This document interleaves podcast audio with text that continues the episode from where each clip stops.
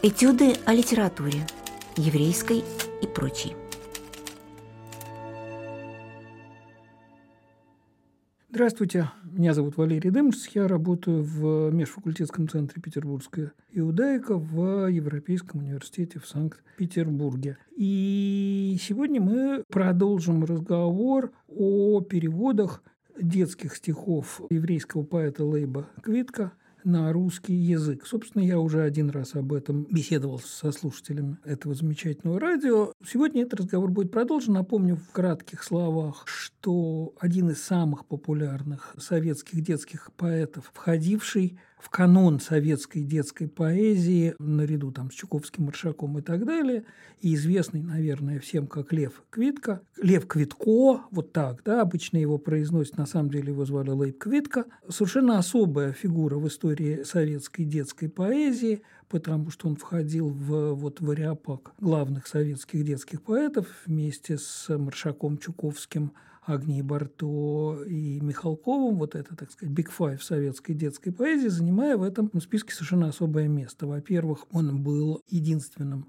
кто писал не на русском языке, то есть к русскому читателю он приходил в русских, в переводах с идиша на русский язык, да, получается, что вот эта пятерка великолепная у нас устроена приблизительно так. У нас есть два поэта старшего поколения, Маршак и Чуковский, два поэта, которые начали, формировались уже в 30-е годы, то есть такие продукты советской культуры. Агния Львовна Барто и Сергей Михалков, и вот стоящий особняком Лев Квитко. Будем о нем пока так говорить, поскольку мы говорим о его русской ипостаси. Он родился не очень понятно на самом деле, когда он сам не очень твердо знал год своего рождения, в очень-очень бедной семье на Украине, ну, около 1895 года. С 1917 года начинает публиковаться и довольно быстро становится, ну, поскольку литература на идыше была молодой литературой, и репутации складывались быстро, он становится по существу классиком в 20-е годы. То есть он сразу начинает писать детские стихи, но параллельно с этим пишет сложные темные, авангардистские, трагические стихи, которые, в общем, еще ждут своего перевода на русский язык. Русскому читателю они практически не знакомы. Параллельно пишет много детских стихов, много публикуется на идыше, в общем, становится ведущим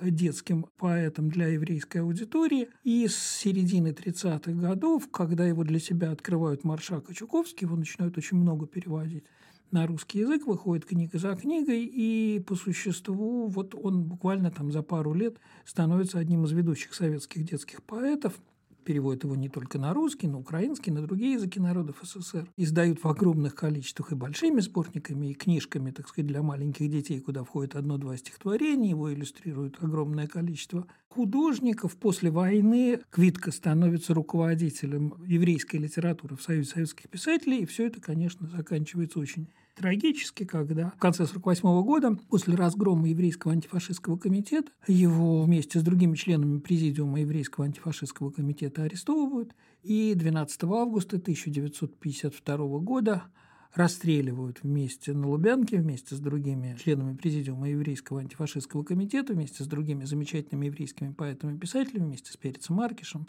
Довидом Бергельсоном, Довидом Гавштейном там, и так далее. После начала оттепели, с конца 50-х годов, книги Квитка снова издаются уже преимущественно в переводах, хотя выходят и оригинальные сборники посмертные, и он снова возвращается в, так сказать, набор основных советских детских поэтов.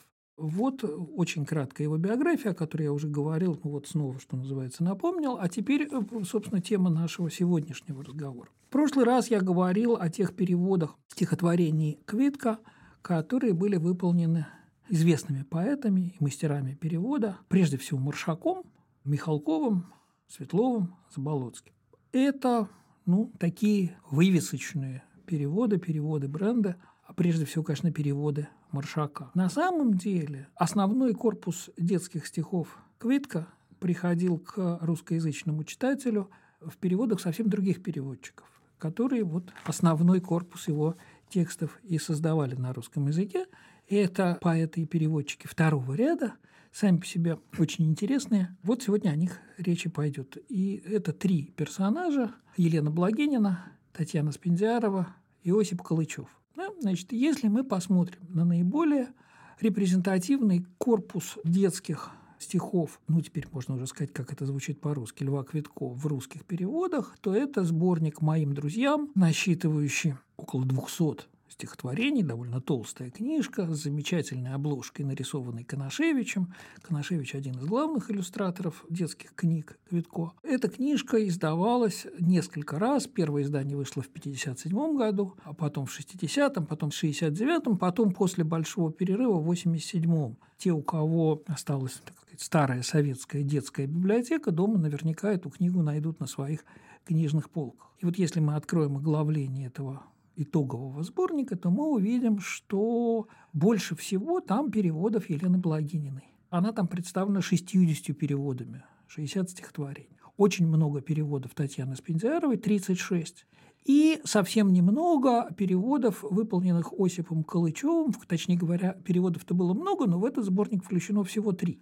На самом деле Осип Калычев, который был одним из ведущих переводчиков с перевел гораздо больше стихотворений Квитка, просто часть из них не вошла в этот сборник, а всего он перевел около 20 стихотворений этого поэта. Да? Вот о них, об этих трех персонажах, о том, как они переводили, что они переводили, каковы были их переводческие методы и принципы, у нас сегодня пойдет речь. Да? Все три персонажа люди совершенно разные, очень интересные сами по себе, и Кроме всего прочего, у нас с вами есть повод вспомнить об этих, в общем, отчасти забытых фигурах. Сразу скажу, что большая часть переводов, о которых пойдет речь, была выполнена в период между 36 и 40 годом, когда очень быстро, буквально за 4 года, был подготовлен репрезентативный корпус детских стихов Лейба Квитка в русских переводах. И потом уже после войны, особенно он не очень сильно расширялся, потому что в короткий период между окончанием войны и арестом 48 год, да, мало что успели нового перевести –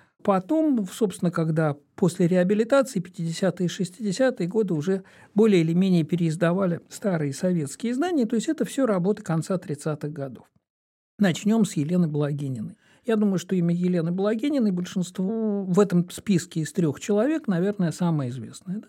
Елена Благинина известна как классик советской детской литературы, советской детской поэзии, автор множества книг стихов для детей, которые она начала издавать с 30-х годов, автор сценариев мультфильмов, редактор Мурзилки. В общем, такой ведущий советский детский поэт. Как минимум одно четверостишье все помнят, да, или многие помнят. Мама спит, она устала, ну и я играть не стала. Я волчка не завожу, я уселась и сижу.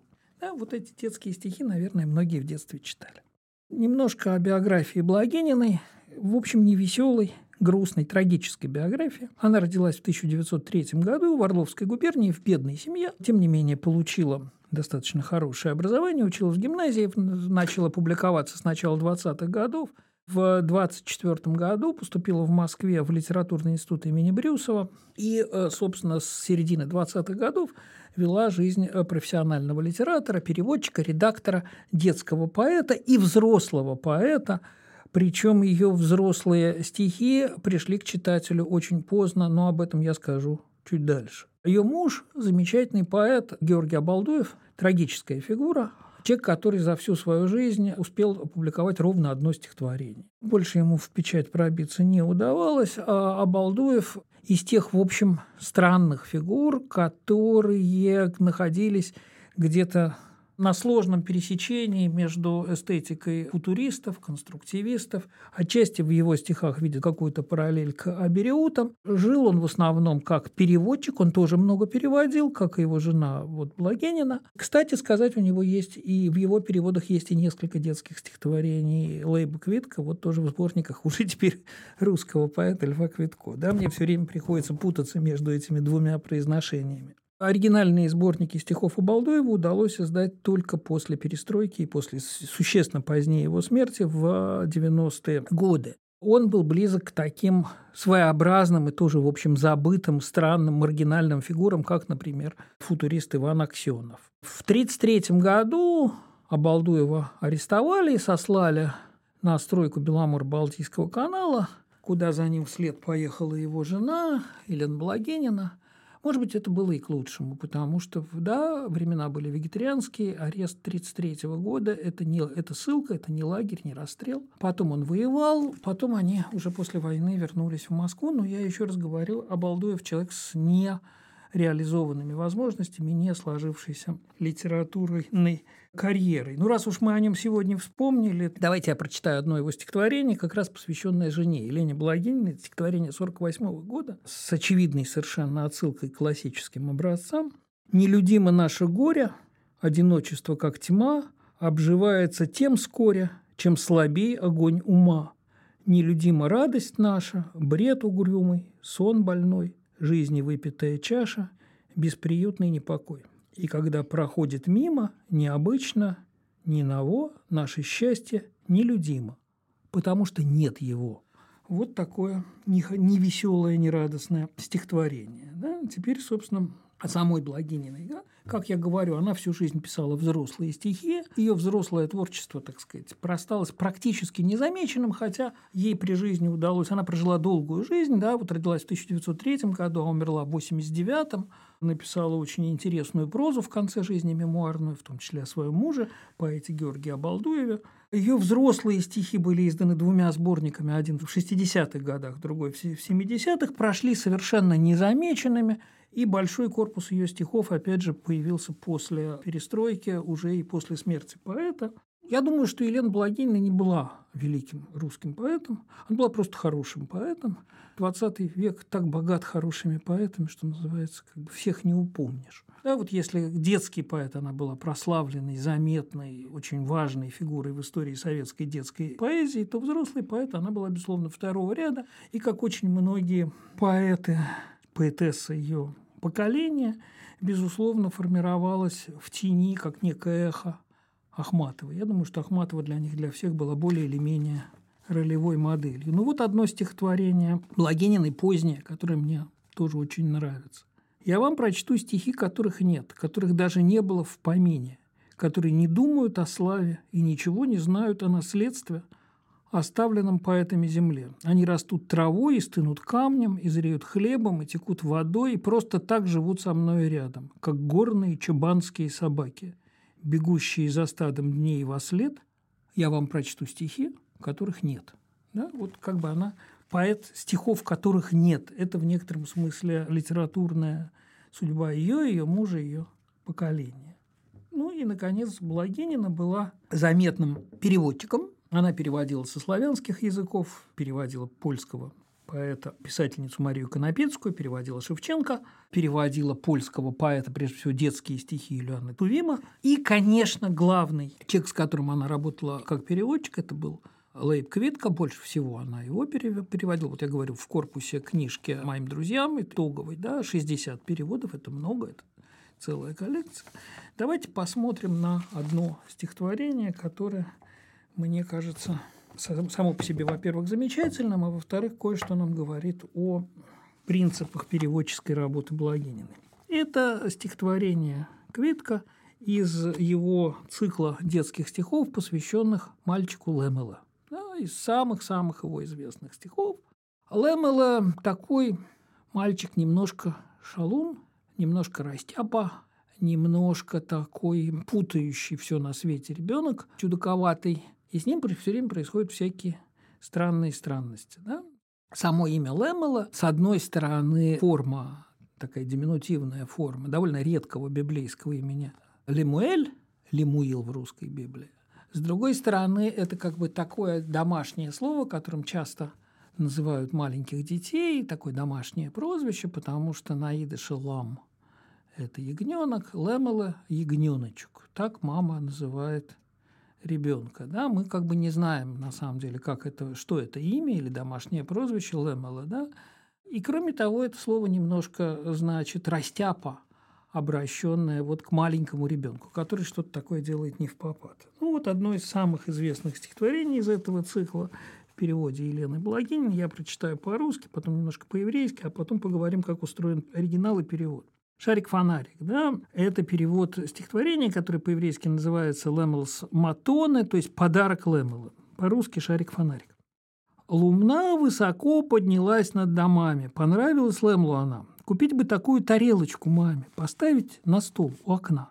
Ой, шарик фонарь, фонарик кубарь, хорошая эта луна. Вот матерь Лемл говорит осторожно. Не хочешь ли вишен купить? А мать отвечает, ну что ж, это можно, ведро не забудь захватить. Ой, шарик фонарь, фонарик кубарь.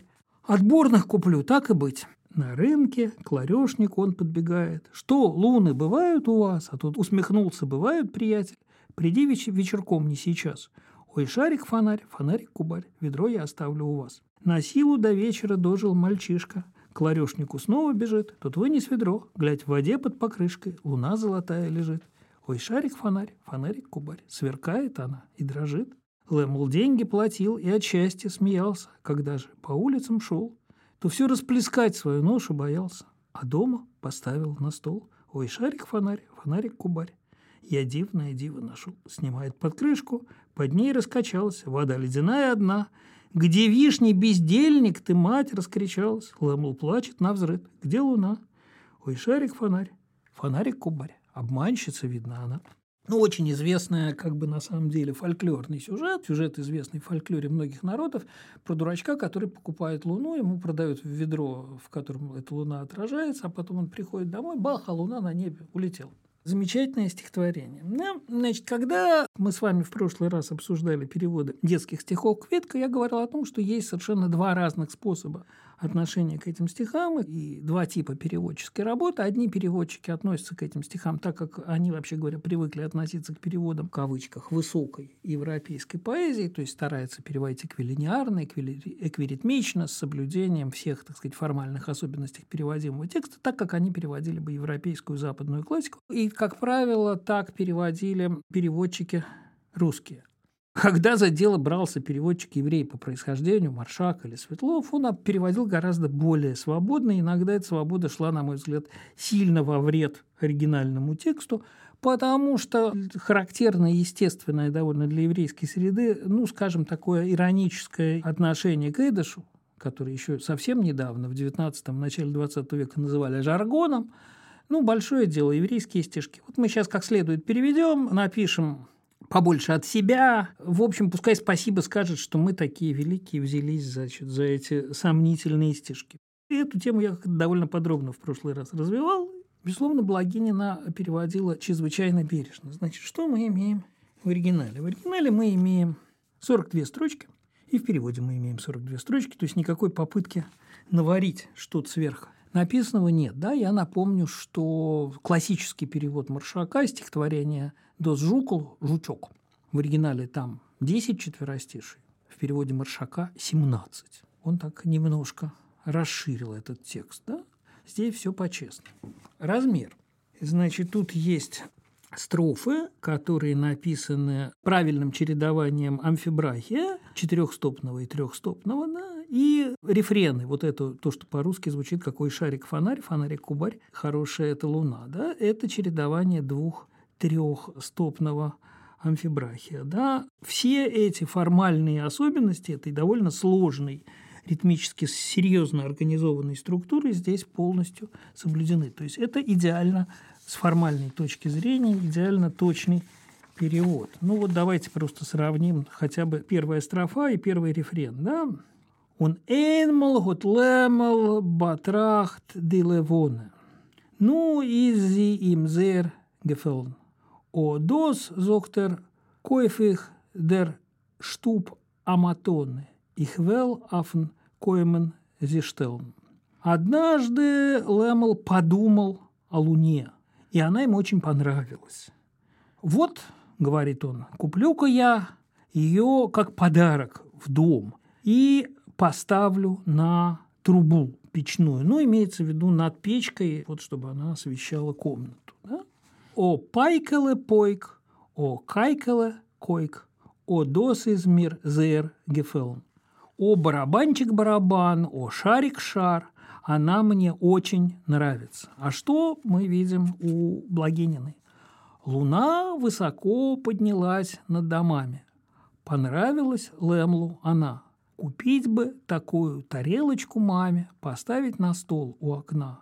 Ой, шарик-фонарь, фонарик-кубарь, хорошая это луна. Да, мы видим, что здесь совершенно четко соблюден размер чередование э, четырехстопных и трехстопных амфибрафических строк строфе и э, амфибрахий 2, 2, 3 в рефрене. Более того, соблюдается и альтернанс, чередование мужских и женских окончаний. Женское, мужское, женское, мужское, мужское, мужское, мужское в рефрене. Да? Точное совершенно следование структуре и, в общем, достаточно свободно, но при этом точно предъявленный смысл стихотворения. Пожалуй, Лучшее, что придумала здесь, конечно, Благинина, это рефрен. Да? Вот «Ой, шарик, фонарь, фонарик, кубарь». Понятно, что этот рефрен у Квитка – это такое заклинание, такая гласолалия. Смысл слов не очень важен, потому что пойк и, э, и койк, да, барабан и шар или что-то такое круглое, совершенно ничего не значит, а значит вот просто вот эти круглые звуки, которые катятся сами собой. Пайкалы пойка, о кайкалы койка, вот это, да, и у Благининой то же самое. Шарик фонарь, фонарик кубарь. Даже, наверное, не, с вами не смущает а может быть смущает, что слово «кубарь» может быть не всем теперь известно. Я вот боюсь спросить, а все знают, что такое кубарь, да? Нет? Это старинная русская игрушка, круглая, что-то вроде волчка, который раскручивается с помощью веревки. Чрезвычайно популярная игрушка, которая была в обиходе у русских детей, наверное, там с какой-нибудь глубокой древности и до 20 века, а сейчас как-то благополучно забыто. Теперь, кажется, примерно так работает штука, которая называется йо-йо. Да, вот. Хорошее, красивое слово, но в данном случае не важно, что оно значит. Здесь тот, тот самый случай, когда нам важнее, как устроены звуки, а не слова. Следующий герой нашего рассказа – это другой прекрасный переводчик, сравнительно малоизвестный поэт Татьяна Спиндярова или Спиндярян. Она родилась Тут то же самое поколение, в 1901 году, на, на два года старше Благениной в Ялте в семье выдающегося армянского композитора Александра Спиндиарова, который уже в 20-е годы возглавил в Ереване консерваторию, стал по существу ну, вот, классиком и создателем современной, то есть в 20 веке, армянской национальной композиторской школы. Татьяна Спиндиарова, начав как поэт, она в 22 году молодым человеком выпустила там же в Крыму в Феодосии книжку «Подарок». Такого Культурные стихи невеликие, опять же, общее акмеистического толка, явно, так сказать, не без влияния Ахматовой, все девушки тогда более-менее писали стихи, подражая Ахматовой, стала одним из главных переводчиков поэтических XX века. Она очень много переводила с немецкого, со всех европейских языков. Шиллера, с английского, Китса, с французского, разных самых авторов – Кроме того, она с детства знала армянский и была одним из главных переводчиков армянской поэзии на русский язык, в том числе таких выдающихся классиков современной армянской поэзии, как Туманян, Аветик Исаакян и так далее. Переводила и старых авторов, Саят Наву. Она знала персидский, переводила классическую персидскую поэзию Хафиза и отдельная совершенно ниша в ее творческом наследии, она переводила много с. Да, я забыл сказать, наверное, с этого надо было начать, что и Благинина, конечно, и Спиндярова переводили с подстрочника, но делали это, в общем, серьезно. В их распоряжении был и оригинальный текст транслитерированный, не знаю, чем там им транслитерировали, и латиница или кириллица, вряд ли они знали хорошо еврейские буквы. Ну и, как бы сказать, качественный подстрочник, способность прочитать текст э, в результате вот его транслитерации плюс э, безусловное знание немецкого языка, все вместе, конечно, давало возможность переводить достаточно близко и точно. Да? Вот я говорю, что Спиндярова перевела около 30 стихотворений Квитка, но главным ее героем в ее переводах детской поэзии Сидыша стал уже поэт следующего поколения, тоже, наверное, многим памятный и любимый. Это поэт, которого звали Шики Дрис, который по-русски называется Овсей Дрис. Да, вот мы с вами уже поговорили о том, что Лейб Квитко стал Львом Квитко, а, соответственно, человек, которого звали Шики Дрис, стал по-русски называться Овсей Дрис. Да, можно было бы отдельно поговорить о том, как имя Шики, то есть Иошуа, превращается в имя Овсей. Это отдельный интересный разговор, который нас сейчас далеко уведет в дебри, так сказать, еврейской русской аномастики, но, во всяком случае, детские стихи Дриза были безмерно популярны в 60-е, 70-е, 80-е годы, вплоть до того, что одно из его стихотворений «Зеленая карета» стало популярной песней в русском переводе. Да? Главным переводчиком Дриза, очень свободно, надо сказать, нам, опять же, на мой вкус, чрезмерно свободно обращавшимся со стихами Дриза был э, Генрих Сабгир, прекрасный поэт, детский поэт и переводчик. Впервые Дриза представила в начале 60-х годов, детские стихи Дриза представила в начале 60-х годов русскому читателю Спендярова, и впоследствии тоже многие стихи Дриза выходили в ее переводах. Замечу, что судьба Дриза во многих отношениях была похожа на судьбу Кветка. Он был не только детским поэтом, широко известным в этом качестве русской аудитории, но и очень серьезным на своем родном языке на идыше, взрослым поэтом, интересным поэтом. И в этом качестве он почти не представлен по-русски. Давайте посмотрим на один перевод Спиндярова и посмотрим, что делает Спиндярова со своим русским переводом еврейского стихотворения. Это одно из самых обаятельных стихотворений Кветка для маленьких детей. Называется оно «В гости». Скок, лошадка, стук, стук, дрожки. В лес поедем к бабке Мирл по кривой дорожке. Там такие травы вырастают сами, там такие птицы с такими носами, под дубами в полдень ходит-бродит бабка, как маленькая курочка, курочка-рябка. С ней очень дружно, все живут зверушки, бабка каменином им печет ватрушки – к ней лиса заходит, голубцов отведать, и тогда приходится звать ежа соседа. Вот усы утерты, вылизаны блюдца, посидеть немножко гости остаются, только я бывала, к бабушке приеду, кабачки почистить помогу к обеду, сбегаю к колодцу, мигом за водой, даст с собой бабка мне ведро худое, опущу ведерко, а вода в колодце, как пойдет кругами, точно улыбнется.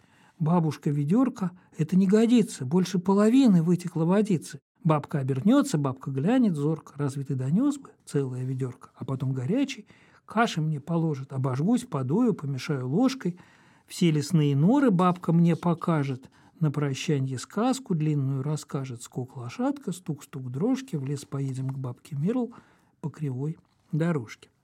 Отличное стихотворение, и оно особенно, наверное, многим памятно, потому что к нему существуют необыкновенно обаятельные, необыкновенно красивые живописные иллюстрации Канашевича. Да, это из лучших его детских иллюстраций. Теперь переходим к нашей сказать, основной задаче. Сравнивать будем перевод с оригиналом.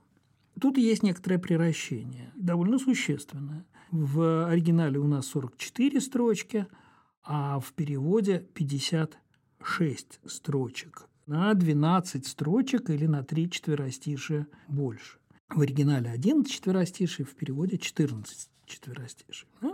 Приращение, так сказать, смысла. Их не очень много, собственно, оно только одно. Некоторые просто эпизоды стихотворения в переводе пересказаны более более распространенно. Да, скажем, превращение смысла есть только одно. В предпоследней строфе переводчик позволяет от себя придумать один маленький эпизод, на который тратит две строчки. Да, все лесные норы бабка мне покажет. Это действительно более-менее эта мысль высказана в оригинале. На прощание сказку длинную расскажет. А это вот Стипендиарова придумала от себя. Все остальное более-менее соответствует формально. Интересно, и об этом хочется специально как-то поговорить, это ритмическая структура стихотворения. Наверное, те, кто внимательно сейчас слушал, заметил, что тут есть очевидное совершенно отступление от базового размера, которым написано стихотворение, время от времени создающий интересный ритмический рисунок.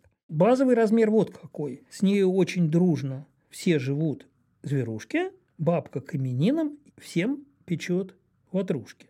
Это очевидный совершенно размер трехстопной хореи. С нею очень дружно все же в удзве ружки, бабка к имя Нинам, всем печет ват ружки, да, трехстопный хорей. И именно этим размером и написано оригинальное стихотворение. Против этой строфы в оригинале написано буквально следующее. «До из Инди Велдер – heilig gor kleine, midder бабен измен, зер гуте шхейнем. Здесь, в лесах, звери хайлых, даже зверушки хайлых, очень маленький, Егор Клейна, и все они с бабкой, Бабан, весьма хорошие соседи. Они живут в добром соседстве вот с бабушкой. На фоне этого трех стопного хорея появляется в переводе некоторая интересная ритмическая вариация. Это очень хорошо слышно. Там такие травы вырастают сами, там такие птицы с такими носами, под дубами в полдень ходит-бродит бабка, как маленькая курочка, курочка-рябка. Да, очевидный совершенно ритмический сбой, когда правильный силаботонический размер хорей сдвигается в сторону силабики – который своим ритмическим рисунком напоминает основной силабический, очень популярный в фольклоре и в поэзии, авторской поэзии украинский размер коломыку. Это не коломейка, потому что коломейка – это чередование восьми-шести значит, слогов, а здесь чередуются шестисложные строчки, ударение съезжает, и силаботоника превращается автоматически в силабику. Да? Есть ли к этому какие-то основания в оригинале? Да, конечно, есть. Одна строфа у Квитка действительно написана таким немножко сдвинутым размером. «Бади гройси седембес, шпант арум ди бабе, виа клейнинг хиндела, а хиндела арабе». Под дубами в полдень ходит, бродит бабка, как маленькая курочка, курочка-рябка. Да? Спиндиарова мастерски замечает этот сдвиг и распространяет его на больший объем в своем переводе. Если у Квитка так решена только одна строфа, то у Спиндиаровой три. Для чего это нужно? Зачем она цепляется за эту, в общем, возможность? Понятно, зачем. В общем и целом, интуитивно такой сдвиг от силаба тоники к силабике русским читателям отчетливо воспринимается как что-то связанное с украинской поэзией. Потому что вот, собственно говоря, за этим слышна Коломыйка, за этим слышен на самом деле Шевченко и так далее. Да, посияли гайдамаки на Украине жито, что, него, что нее его нажали, то мусим рабыты. Вот Коломыйка. Это гайдамаки шевченковские значит, э, эпиграф к думе про Апанаса в Багрицкого. Кстати сказать, вся дума про Апанаса написана коломейковым размером, и это блестящий образец современной, то есть уже 20 века силабики, который, надо сказать, очень освежает унылую силаботоническую, такую немножко затоптанную поляну русской поэзии. В свою очередь, обращение к такому вот украинскому силабическому размеру интуитивно, мы можем даже специально об этом не размышлять, так сказать, это не, может быть не быть предметом специальных, так сказать, раздумий, специальной рефлексии, воспринимается нами как что-то фольклорное. Да, украинская поэзия кажется более близкой к почве, к э, фольклору, к, к народной песне и так далее. Да? И, соответственно, вот такое решение, которое предлагает Пендиарова, оно делает все это стихотворение более фольклорным, более сказочным, более игровым. Так что вот здесь как бы тот случай вольности, тот случай, как бы сказать, некоторого отхода от оригинала, который выглядит не только позволительным, уместным, но и художественно оправданным.